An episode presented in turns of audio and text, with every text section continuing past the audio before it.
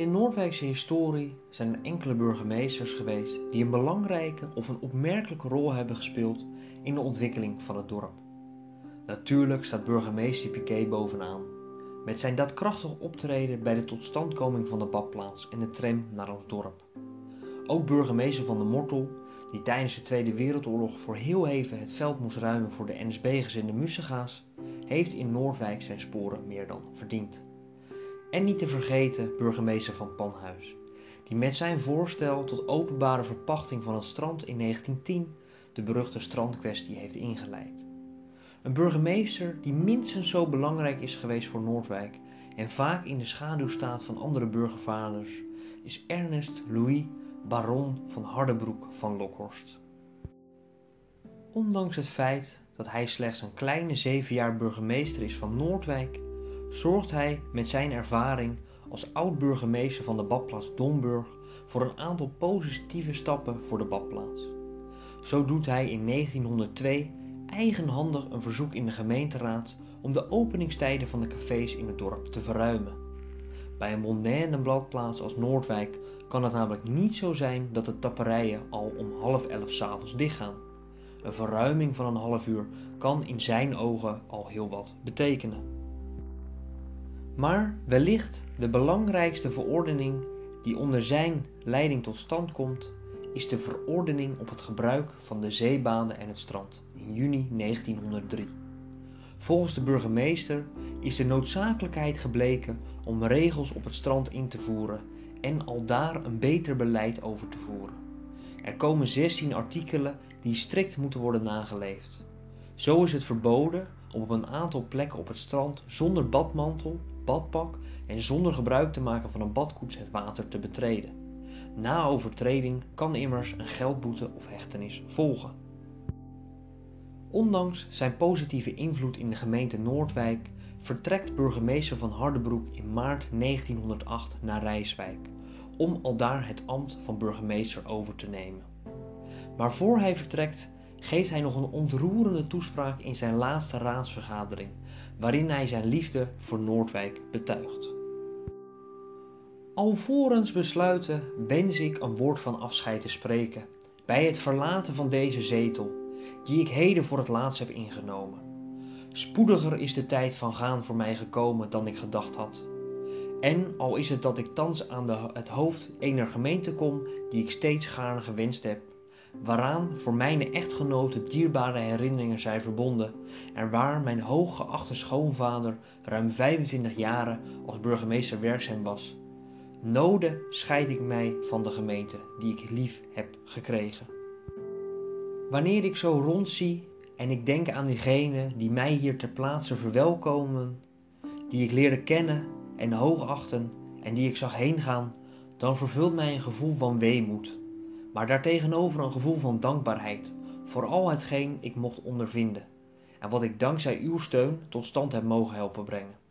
Gelukkig dat wij gedurende de zes jaren, gedurende welke ik hier gearbeid heb, met u een tijdperk van bloei hebben meegemaakt en nog steeds op de weg van bloei en welvaart kunnen bogen. Hoewel de belastingen in die jaren enigszins zijn verhoogd, kan men daar ook tegenover stellen grotere, nuttige verbeteringen als gasfabriek, wegen en riolen.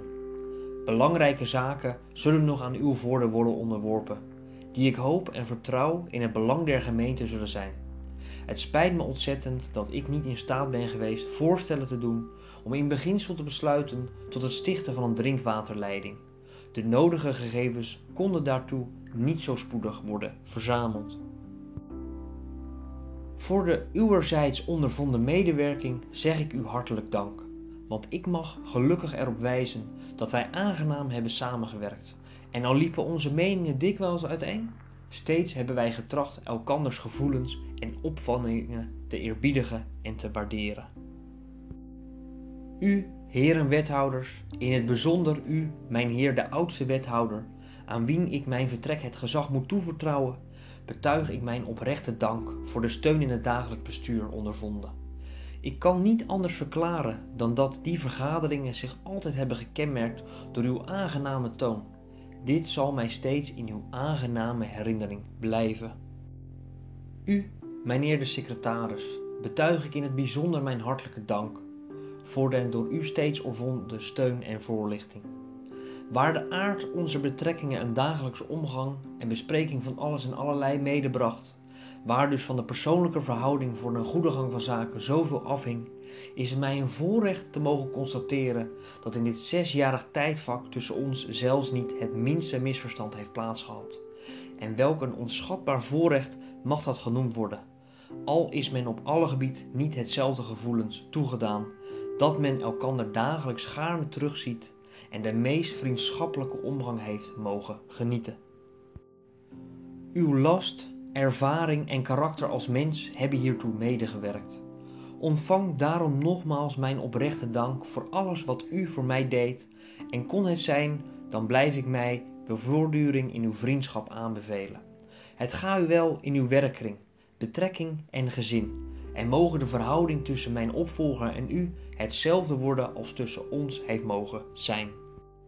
En nu tenslotte een woord van dank tot de gehele gemeente, die gij vertegenwoordigt uit naam van mij, en de mijne, en waarvan zoveel door hun vertegenwoordigheid al hier en hun belangstelling in deze dagen deden blijken.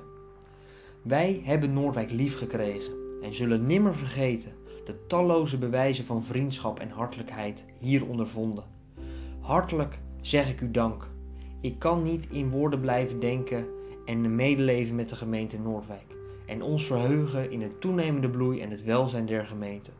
Gods zegen rust op Noordwijk en zijn inwoners.